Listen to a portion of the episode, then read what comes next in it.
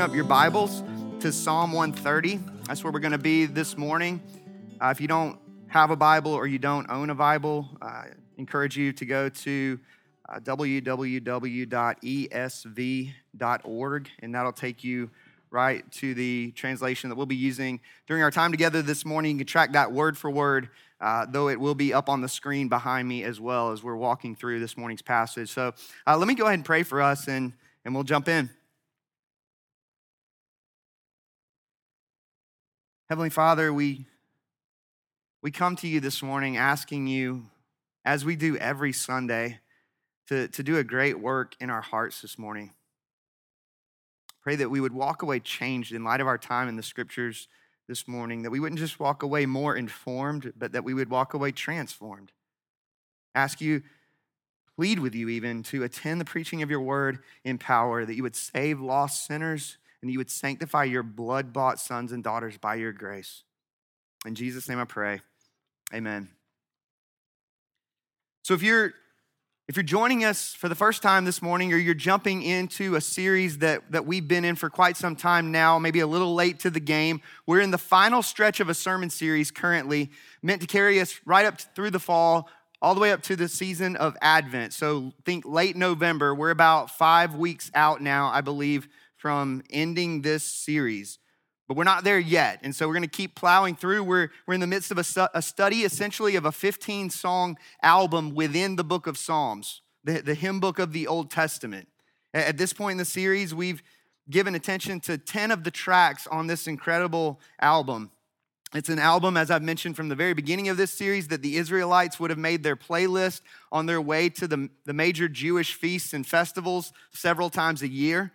It's an album filled with incredible lyrical diversity as it captures the fullness of the human condition and experience, as does the entire book of Psalms. So that in this great album, within this great album, you, you get not only songs of praise, the highest of highs, but you get songs of lament, the lowest of, of lows. You, you get not only songs of thanksgiving and remembrance, looking back on God's work in the past, but you get songs of confidence and wisdom, looking at the present and the future promises of God. So that regardless of how you're holding up this morning, the Psalms are a good place, as I've said before, to go and let your soul steep. The entire hymn book ultimately pointing us to the great hope that, that you and I have in Jesus Christ, the, the one truly worthy of our song. This morning's track, track 11 on the album, is, is really no different it's a song of, of individual lament. It's a declaration of sorrow for sin and trust in the Lord's mercy. It's one of seven Psalms of penitence that make up the book of Psalms, giving us something of, you could say, the gospel in embryonic form. Uh, some of you may be familiar with this story. Church history uh, tells us that John Wesley was converted to Christianity in 1738 at a meeting in Aldersgate, London where he heard someone reading Martin Luther's preface to the book of Romans, Luther's description of the miracle of salvation by grace alone, through faith alone, in Jesus Christ alone. A moment in which Wesley described his heart as having been strangely warmed. The lesser known part of the story goes back to earlier that very same day in Wesley's attending of St. Paul's Cathedral where he heard the choir singing Psalm 130, this morning's psalm, setting the stage for his conversion later that, that same day. That Psalm 130 is, is really the perfect pairing with Paul's letter to the Romans in that it declares that God must make a way for the forgiveness of sinners if they are to be forgiven. The book of Romans declaring that God has made a way in the person and finished work of Jesus Christ. It's why Martin Luther referred to this morning's psalm, among a few others, as a psalm of Paul. One of the great psalms inviting us or driving us to the, the doctrine of justification by faith alone, starting us out in the depths of depravity and raising us up by the end of it into the marvelous light of God's salvation. If you pick up in Psalm 130, verses 1 and 2, the psalmist declares, Out of the depths I cry to you, O Lord. O Lord, hear my voice. Let your ears be attentive to the voice of my pleas for mercy. The psalmist finds himself in a low place, the word depths referring to deep waters, engulfed in a, in a sea of troubles. The context indicating that the psalmist's circumstances are a result of his own sin, his iniquities, verse 3, having brought him to the ocean bottom. Like Jonah. We, we talked about these very verses a few weeks back in this very same series. Jonah chapter 2, verses 5 and 6. Jonah declares, the, the waters closed in over me to take my life. The deep surrounded me. Weeds were wrapped about my head at the roots of the mountains. I, I went down to the land whose bars closed upon me forever. You can't get any lower than the roots of, of the mountains below the sea, right? The place of, of utter hopelessness and desperation. Jonah obviously had rebelled against God when told to go east, he went west and was eventually tossed from the ship and found himself at rock bottom. The first question I would ask this morning is Have you, have you been there? And I think we all could safely say, Yes. My sin has brought me to the ocean bottom, having engulfed me in a sea of troubles. Have you been in the place where you're, you're aware that you just can't swim your way out of the situation in which your sin has brought about in your life? The psalmist knows that he's, he's not in a position to help himself. And so he does the only thing he knows to do, which is to throw himself on God's mercy, understanding the Lord to be in, in a position to help in a high position, uh, in contrast to the psalmist's low position. No, notice that in these first couple of verses, and he really do, does this throughout this entire psalm, notice that the psalmist incorporates two names for God the first word for Lord, all caps, being the word Yahweh, God's name in relation to his covenant people, how he operates on the basis of his promises to his people. The second word for Lord, capital L, lowercase O R D, being the word Adonai, meaning ruler, master, bringing us back to the imagery associated with one of the earlier songs on this incredible album, Psalm 123, verse 2. You may recall the psalmist declaring there, Behold, as the eyes of servants look to the hand of their master, as the eyes of a maidservant to the hand of her mistress, so our eyes look to the Lord our God till he has mercy upon us. And it's an, it's an imagery that communicates a neediness, a dependency entirely on the mercy and loving kindness of the one in authority. That the, the master must provide, otherwise, the servant goes without.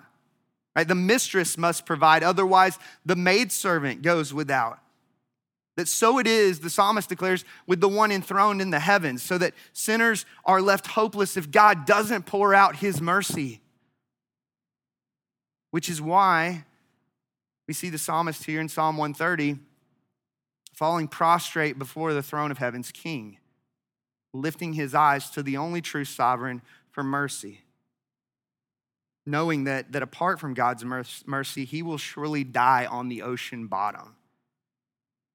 He goes on to say in verses three and four If you, O Lord, should mark iniquities, O Lord, who could stand?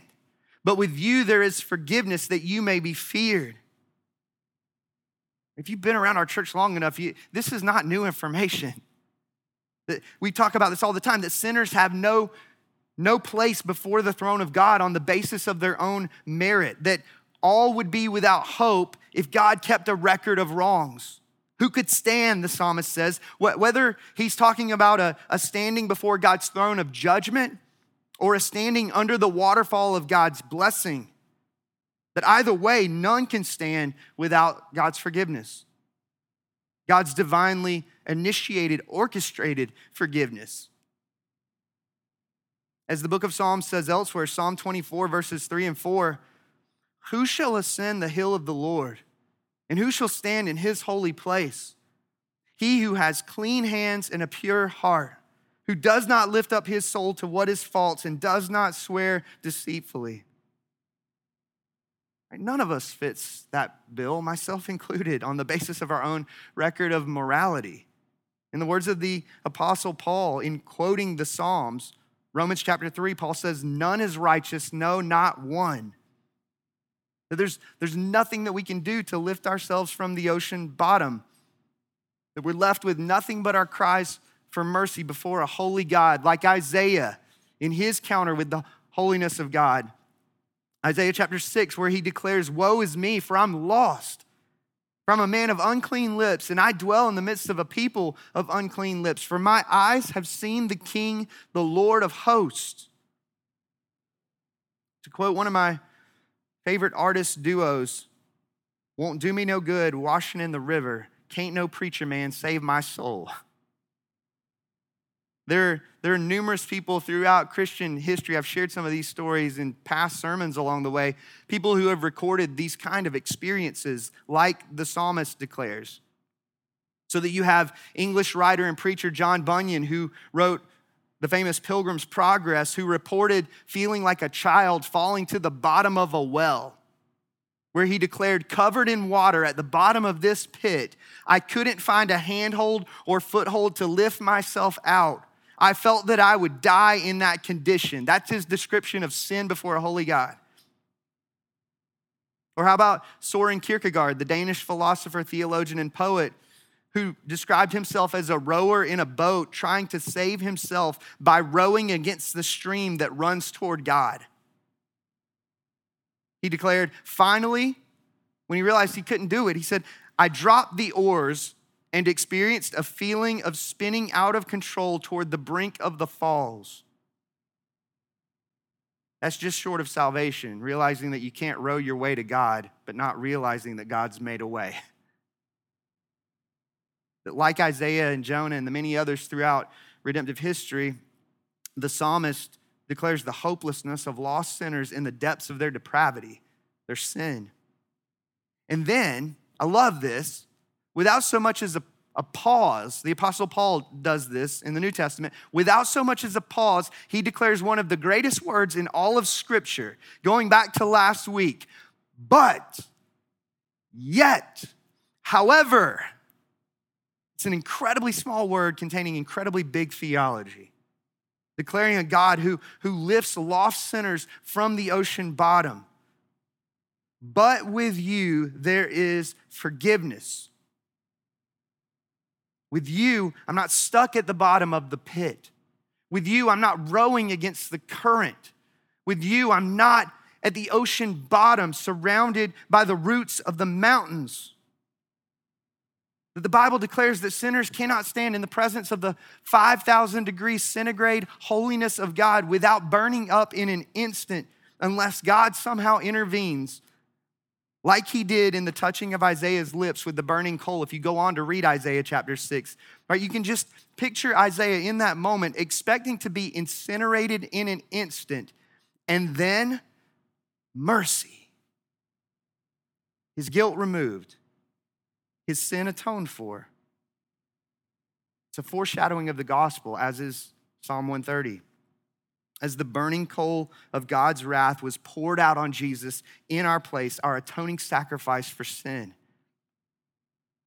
That we could never swim our way to, to the, the break of the waters from the ocean bottom. We can never claw our way to God through, through good works.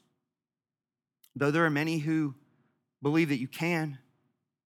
There's a, a ministry called Ligonier Ministries that puts out a, a thing called State of Theology every couple years, and it is, it is mind boggling to read within American evangelical circles how many people believe that it's ultimately about being good enough to work your way into the, the grace and presence of, of God. And you see it in the American South all the time through the checking of boxes in the name of ritualism, religiosity. We can never claw our way from the ocean bottom to the top of those waters.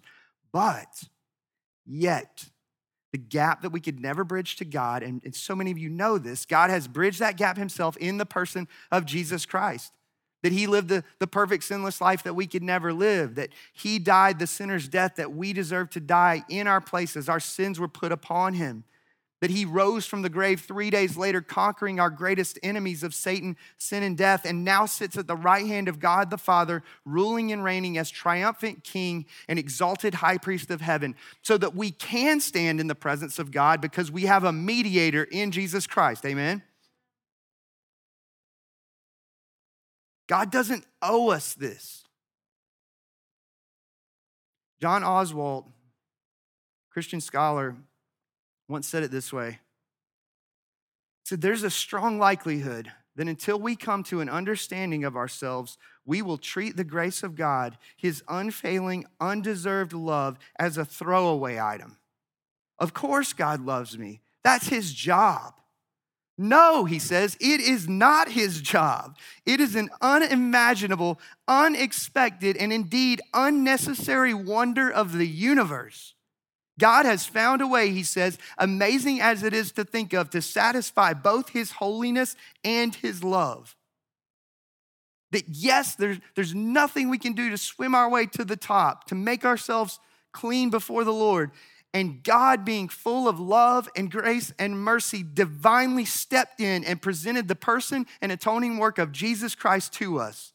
And through faith, to use the Isaiah 6 imagery, like a coal to the lips, Jesus made us clean. If you're a Christian, your iniquities have been blotted out with his atoning blood. If you're not a Christian, this psalm is good news. It's a declaration that you don't have to carry the weight of your sin, that Jesus has done so on your behalf. He bore that burden on his back. You don't have to live in, in this sort of denial that guilt is real. You don't have to rationalize your sin, your wrongdoings, your failures to measure up. You don't have to minimize those things. You don't have to explain them away. Like the psalmist, you can confess your sin to the Lord, crying out for his mercy and grace in Jesus Christ in the posture of a servant with, with empty hands lifted, acknowledging that if the master doesn't provide, the servant goes without. Trusting that as you cry out to him, that he will, he will lift you from the depths into the light of his glory and grace, out of those waters, from the ocean bottom. I love the way William Newell, in his late 19th century hymn at Calvary, says it. He says, Oh, the love that drew salvation's plan. Oh, the grace that brought it down to man. Oh, the mighty gulf that God did span at Calvary. Mercy there was great and grace was free. Pardon there was multiplied to me. There my burdened soul found liberty at Calvary. But with you, Lord Jesus, there is forgiveness. And notice that it's the kind of forgiveness that births reverence and obedience in those who have truly tasted it. We talked about that a few weeks ago. Verse 4 But with you there is forgiveness that you may be feared. Going back to that Aslan imagery from a couple weeks back, forgiveness is, is not an end in and of itself, worship is. The outworking of forgiveness is fear of the Lord. In the words of one commentator, God gives the grace of forgiveness in order to receive the glory of worship. Like, like Isaiah, we're talking about an encounter with God that, that changes us, that leads us to the feet of Jesus in worship and adoration for his goodness, glory, and grace.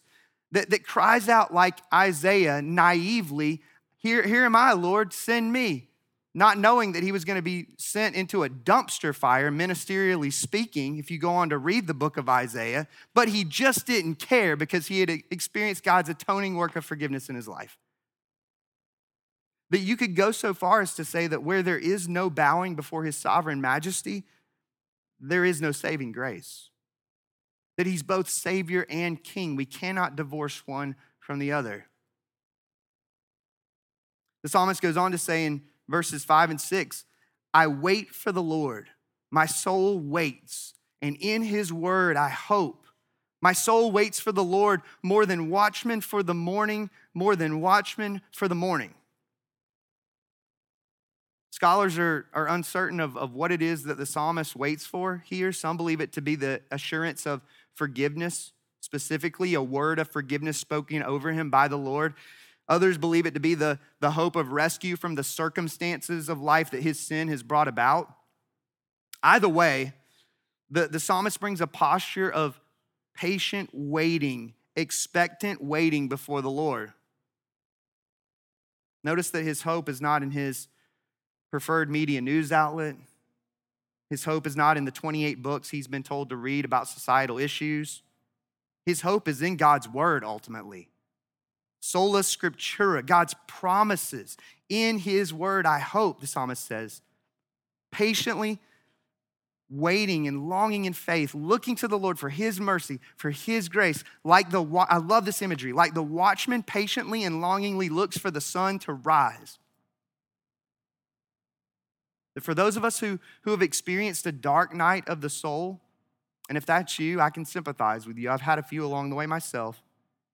Right? In those moments, it can feel as though the light of dawn will never come, that it's always going to, to be forever night. And yet, there's hope in the imagery if we'll ask ourselves just one simple question. And that question is this How certain am I that the sun will rise tomorrow? How certain am I that the sun will rise tomorrow? Because the answer to that question, that's how certain we can be that God will pour out his mercy and grace on those who look to him in faith. That the morning will surely come. That's what Psalm 130 declares. Whether it be a present mercy and grace, the now, the right now, or the mercy and grace that's ours when Christ returns, the not yet, the soon to come. That Psalm 130 declares sooner or later, dawn will break for the people of God. It's that kind of imagery that, that inspires confidence in the psalmist, compelling him to urge God's people to renew their hope in him. Look at how this psalm ends. Verses 7 and 8. The psalmist says, O Israel, hope in the Lord. For with the Lord there is steadfast love, and with him is plentiful redemption, and he will redeem Israel from all her iniquities. There's so many things in this world beckoning us to hope in them, offering us peace and rest. And yet, it's the Lord in whom the psalmist beckons God's people to hope, giving us some of the most glorious adjectives in all of the Bible, right? It's not just the love of God, it's his steadfast love. It's not just the redemption of God, it's plentiful redemption. That not only is he the one in whom forgiveness is found, verse 4, but steadfast love and plentiful redemption. The word for love here being the Hebrew word hesed. It's a love that, that doesn't fluctuate with one's emotions, but that's centered in one's will. You know what that means? That means that God will never fall out of love with you, Christian. That's the love of God, a love centered in the will of God. In the words of Sally Lloyd Jones in her Jesus Storybook Bible that we read to our kids often, it's a never stopping, never giving up, unbreaking, always and forever love. It's the kind of love so immense that it redeems from all iniquities, verse 8. Plentiful redemption. It's a love that reaches deeper than our deepest sin and raises us up with Christ, to use Paul's words in Ephesians 2, and seats us with him in the heavenly places. That's the love of God in Christ. I love how Eugene Peterson says it in his commentary on this psalm. He says, The bottom has a bottom, the heights are boundless. Knowing that, we are helped to go ahead and learn the skills of waiting and watching, hoping, by which God has given room to work out our salvation and develop our faith while we fix our attention on His ways of grace and resurrection. That you and I are great sinners, and yet we have a Savior who's greater than our sin in Jesus Christ. The, the heart's cry in sitting with a psalm like this and knowing what we know about the fulfillment of a psalm like this in Jesus, our heart's cry should be, Oh, the lavish grace, steadfast love, and plentiful redemption of God, a God who brings us out of the depths and into the, the light of his glory and grace.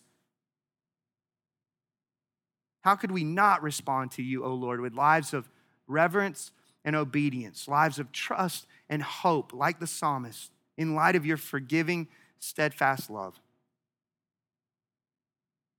In a moment, we have an opportunity to, to worship this God.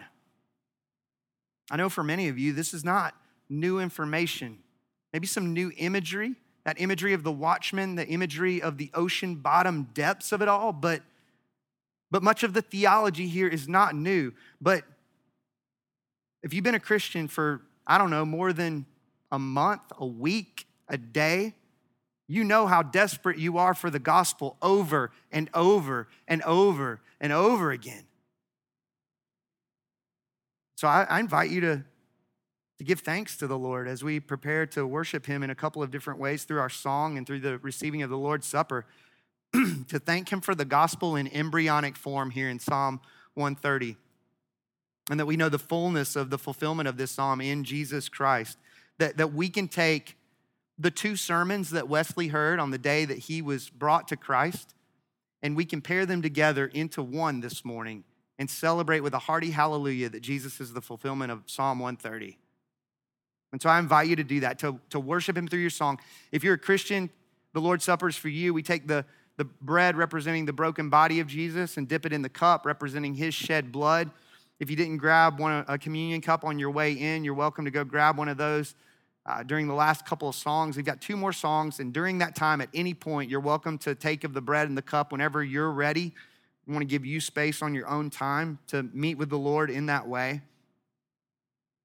As you prepare to to take of the bread and the cup, I just invite you to, to pause for a moment and give consideration to verse 4.